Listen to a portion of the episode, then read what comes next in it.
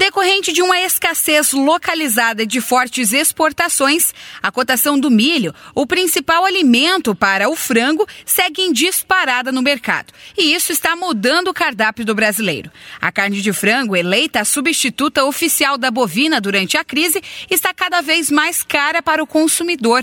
Segundo o presidente executivo da Associação Brasileira de Proteína Animal, a BPA, Francisco Turra, a saída para o produtor fugir da crise é aumentar o preço da carne. O mercado para a carne de frango, ele está absolutamente aberto, porque nossa carne é procurada, é admirada e, mais do que tudo, preferida.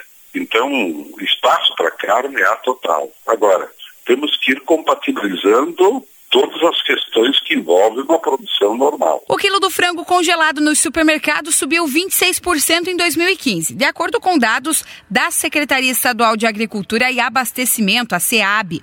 E o cenário não deve mudar tão cedo. Genésio Pegorário, sócio proprietário de um supermercado de Cascavel, traz alguns exemplos para se ter ideia de como anda esse aumento aqui na cidade. No peito de frango, hoje nós estamos vendendo ele, por exemplo, a R$6,49, nós estávamos vendendo ele a R$5,99. Então isso dá uma variação de 8%. Uma coxa sobre coxa, por exemplo, se você pegar R$5,49, ela estava girando em torno de R$4,99. Uma variação de 10%. Nem todos os itens, mas em torno de 8% a 10%. Então, na média, subiu 30, 40, 50 centavos o quilo. Para Messias Carlos de Andrade, subgerente de outro supermercado do município, a única saída é fazer promoções. A gente está buscando, junto com os fornecedores, ofertas, para que o cliente não sinta essa alta, fazer promoções para chamar o consumidor para a loja. Já para os consumidores, a saída é mudar o cardápio. O preço do frango está muito caro, aumentou demais.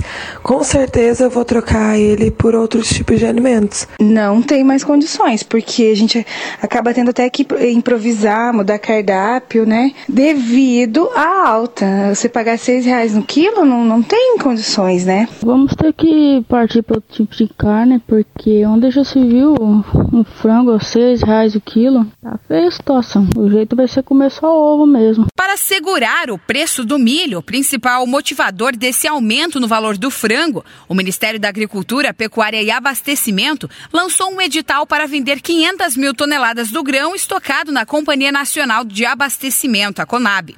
Já foram realizados 2. O último aconteceu na terça-feira, dia 16. Quando 150 mil toneladas foram disponibilizadas no mercado.